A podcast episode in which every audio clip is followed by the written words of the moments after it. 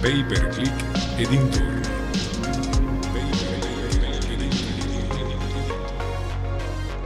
Un canale Fuel Lab. Ed eccoci tornati quindi con un sacco di energia e no, niente, volevo cominciare come fanno gli altri podcaster con ehm, delle frasi ad effetto, ma invece no, sono tornato, sono sempre qui, sono Pietro Mingotti, fondatore di Fuel Lab, eh, PPC Strategist, Technical SEO e Data Scientist. E L'altro giorno ero in provincia di Milano a visitare un cliente e mm, praticamente stavo uh, conoscendo meglio il loro team marketing interno e con mia sommissima so- sorpresa, um, eh, diciamo, eh, uno degli, degli, elementi del team marketing mi conosce professionalmente, ha molta stima di me, cosa che sai, mi sorprende nei termini in cui eh, non uso i social media, eh, parto sempre dal presupposto che eh, se si sta lavorando molto non si ha tempo per promuoversi e se si ha molto tempo per promuoversi non si sta lavorando molto, oppure si ha un team grande. E, ehm, e quindi questa cosa mi ha lasciato molto sorpreso e la cosa che mi ha sorpreso ancora di più è che un'altra persona di questo team mi ha chiesto ma Pietro come mai ti sei fermato con gli episodi di PPC e dintorni? E io stralunatissimo perché credevo di avere 15 ascoltatori in tutto il mondo. E invece no, a quanto pare il podcast piace, lui mi ha detto è fortissimo, devi continuare e quindi eccomi qua con la stagione 2 di Pay per Click e dintorni che in realtà dovrebbe chiamarsi, non lo so, performance marketing e dintorni o qualcosa del genere, perché effettivamente non parlo solo di pay per click, ma ad ogni modo, visto che siamo qua e già ho cambiato eh, la musica andando verso un retro synthwave anni 80, perché ormai comincio ad essere vecchietto anch'io, partiamo quindi con il primo episodio della stagione 2. Um, ehm, guarda che è l'episodio 2 della stagione 2. Uh, eh, giusto? Cominciamo bene, proprio bene. Dunque, ehm, l'ispirazione per questo episodio mi viene proprio da questo eh, incontro in questa azienda dove sostanzialmente eh, mi è stato chiesto di fare un piano di technical SEO abbastanza impegnativo eh, con degli obiettivi molto ambiziosi ehm, e questa azienda che sta crescendo verticalmente eh, ha uno store su Shopify. Ora, ehm, io onestamente su Shopify preferisco non lavorarci, trovo che sia un CMS con moltissime limitazioni e in questo eh, episodio andiamo proprio a parlare del concetto di SEO su Shopify e a cosa serve eh, un SEO oggi perché essenzialmente c'era un dibattito eh, durante il meeting nel quale eh, chi ha sviluppato eh, fino a quel momento in Shopify eh, ha mosso diciamo, delle, delle, osservazioni riguardo al fatto se serva switchare verso un sito web completamente custom oppure su CMS come WordPress eh, piuttosto che su Shopify per via delle limitazioni SEO. Um, ehm, la cosa che mi ha lasciato uh, sorpreso e mi ha fatto venire voglia di fare questo podcast è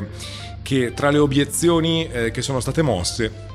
si parlava del fatto che comunque eh, John Mueller di Google ha dichiarato più volte che eh, Google ce la fa a indicizzare tranquillamente un sito web senza alcun intervento SEO e, e che comunque eh, si possono usare anche H1 multipli, eh, qualsiasi cosa va bene Google ce la fa e che quindi ehm, questo eh, impegnativo, effettivamente impegnativo cambio di tecnologia non è giustificato. Ora, al di là del fatto che è giustificato dal mio punto di vista per moltissime ragioni, ehm, non solo legate alla SEO, ma proprio al fatto che Shopify è una piattaforma gestita da terzi, ehm,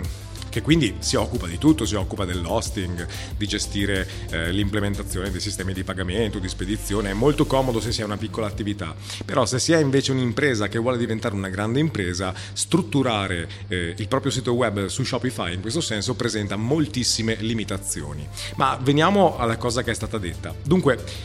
bisogna capire che c'è una differenza tra eh, il fatto che Google riesca a indicizzare il sito web senza alcun intervento SEO, cosa verissima, e il fatto che quel tipo di indicizzazione abbia un qualsiasi tipo di valore strategico per il business. Questo non accade. Quindi, se noi creiamo un sito web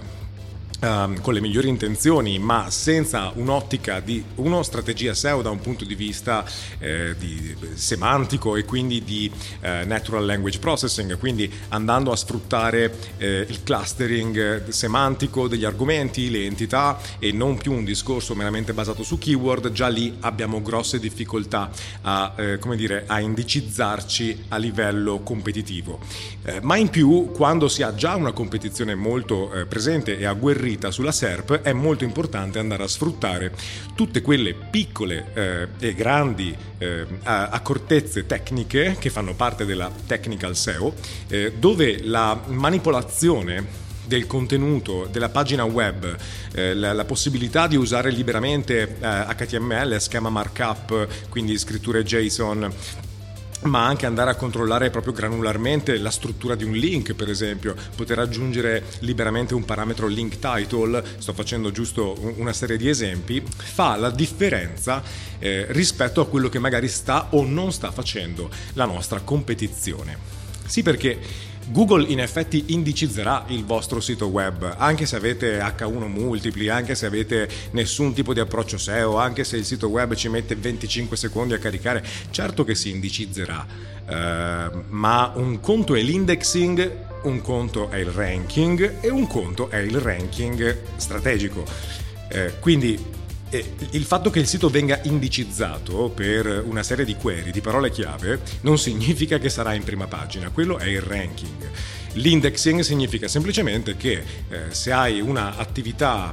di ricambi auto, eh, certo per le parole chiave ricambi auto Volkswagen eh, a Trento eh, ti posizionerai su Google, in pagina 40 magari però. Eh, inoltre eh, un conto è indicizzarsi per, in prima pagina per ovviamente le parole del brand, quindi se l'officina si chiama Officina Banana e, e il sito web è officinabanana.it, ovviamente sarete facilmente in prima pagina comunque. È questo quello a cui fa riferimento John Mueller. Sì, perché eh, a, Google non conviene in nessun modo che tutto il web si metta a fare SEO fatta bene, perché altrimenti l- tutti gli accorgimenti, eh, gli update, i software update dell'algoritmo eh, con i quali Google si è molto impegnato, anzi si è troppo impegnato, diciamo, nel 2022, non, non riuscirebbero a controllare quali siti web effettivamente meritevoli di essere in prima pagina o in prima posizione eh, vadano appunto ad esserlo. Quindi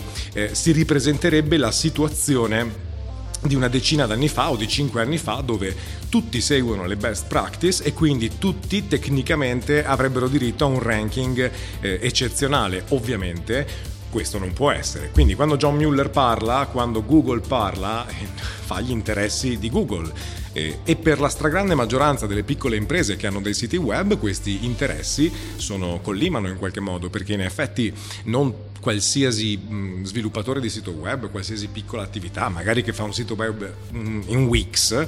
eh, o, in Shopify perché siamo vicini, um, o anche in Squarespace, questo tipo di piattaforme gestite e facilissime da usare, eh, certo loro non possono investire in un SEO e forse non devono neanche investire in una strategia SEO.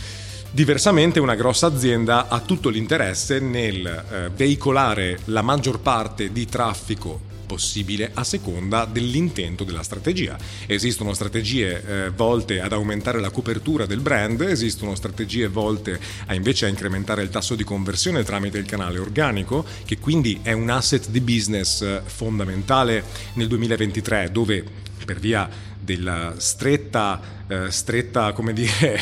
il collo di bottiglia del discorso privacy sta diventando sempre più impegnativo e le aziende, soprattutto in Italia, non hanno molta voglia di affrontare il server-side tracking. Quindi la SEO diventa di mese in mese eh, un argomento più competitivo e un argomento più costoso eh, e di maggior valore. Ecco quindi perché eh, poter avere il pieno controllo pur utilizzando un CMS, perché il team aziendale deve essere in qualche modo in grado di gestire questo e-commerce, poi quindi molto spesso... Mh, non si ha la possibilità di sviluppare un e-commerce molto complesso, molto customizzato, con molte funzioni dinamiche legate alla gestione del magazzino, eccetera, eccetera, eh, sviluppandolo in un linguaggio di programmazione per la quale serva un team di programmatori per gestire il sito web. Ecco perché uh, WordPress, tra le varie uh, opzioni a disposizione nel panorama CMS, è sicuramente, essendo open source, uh, da gestire con molta attenzione anche per questioni di sicurezza, vulnerabilità, stabilità e tutto il resto, ma è quella soluzione che accoppiata a una serie pochissimi eh, plugin giusti, tra cui plugin sviluppati eh, custom ancora meglio ovviamente, eh, ti dà la possibilità di una gestione facile del sito web combinata alla completa libertà di gestire la SEO a livello strategico, a livello dinamico, perché la SEO eh, è molto viva e quindi è necessario aggiornare con frequenza a volte i contenuti. Più grande è il sito web, eh, più frequenti sono necessari gli aggiornamenti magari a quelle pagine che non hanno un ranking adeguato o che rispondono a un search intent limitato. E dunque diremmo che questa è la risposta alla domanda principale. Oggi nel 2023 in un ecosistema web gestito per lo più dall'intelligenza artificiale e, mm, e le automazioni, eh, serve la SEO? Serve la SEO in un mondo in cui esiste chat GPT? Eh, sì, serve tantissimo. Dipende dagli obiettivi che ti poni. Quindi, se il tuo obiettivo è eh, avere un buon ranking per il nome del tuo brand, eh, probabilmente non ti serve la SEO. Se invece eh, il tuo brand appunto si occupa di un argomento competitivo per la quale c'è già molta competizione posizionata per pagine e pagine e tu stai cominciando con un sito web relativamente giovane e che non ha un buon ranking e che non sta soprattutto generando sufficienti vendite dal canale organico, ecco che allora eh, sicuramente la SEO ti serve. Eh, il lavoro del SEO è quello di capire inizialmente ehm, da un brief le esigenze del cliente, le esigenze del sito web, qual è l'obiettivo di questo sito web, eh, eh qual è la, la, cosa che mi impedisce di raggiungere il mio obiettivo e come posso ottimizzare e quali strategie posso implementare sul sito web per far sì che le persone giuste, con il giusto intento di ricerca, eh, riescano a trovare organicamente, quindi ergo gratuitamente, ehm, il mio contenuto rispetto a un altro e strutturare l'offerta a livello di contenuto del mio sito web di modo che sia obiettivamente il miglior risultato che Google può offrire al suo cliente. Perché eh, il, cliente di Google essenzialmente, beh, oddio, il cliente di Google siamo noi, siamo noi advertiser, però ecco l'utente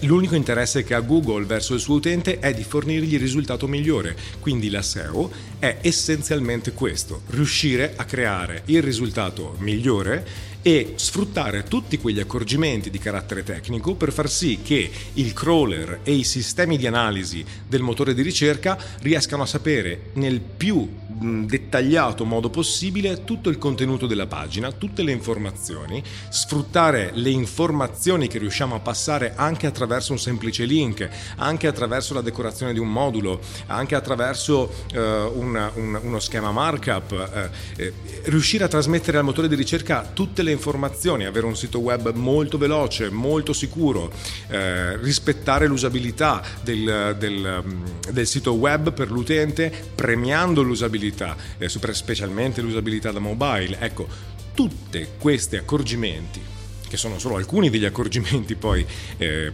lato SEO e SEO tecnica sono fondamentali e per poterli gestire bisogna avere il controllo effettivo del sito web cosa che Shopify eh,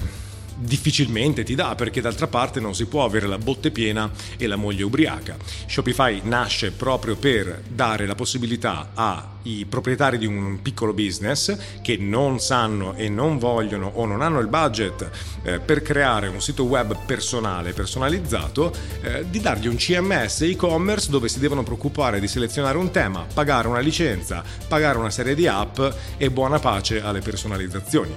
Poi è anche vero che Ovviamente esistono i developer Shopify, sono moltissimi, riescono a lavorare sul team Liquid eh, tutto è possibile alla fine, tutto si può fare. Certo che eh, un sito web che ha una struttura di URL che ha bisogno di mettere slash pages, slash e poi il nome di una pagina, o che ti obbliga ad avere collections come pagina categoria, o che ti obbliga ad avere product, anzi collections slash product nell'URL, eh, un, un, sistema sulla quale non hai alcun tipo di controllo sulla pagina di checkout a livello di personalizzazione, funzioni aggiuntive, a meno che tu non paghi delle app per forza, e quindi sei a tua volta limitato da quello che queste app ti offrono, naturalmente presenta delle limitazioni importanti. È possibile fare SEO su Shopify? Sì, certo che sì, ma non si può fare il 100% di quello che il lavoro di un SEO da un punto di vista mm,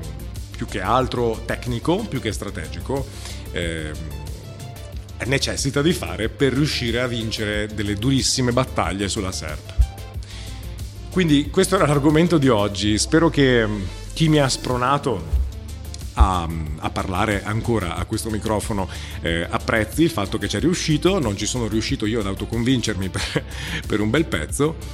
ma cercherò di postare con più frequenza. Nel frattempo vi saluto, vi ringrazio per la vostra attenzione e se volete ci troviamo online, basta cercare Pietro Mingotti su Google e, e mi trovate. Colleghiamoci su LinkedIn se volete e al prossimo episodio di Pay Per Click e dintorni.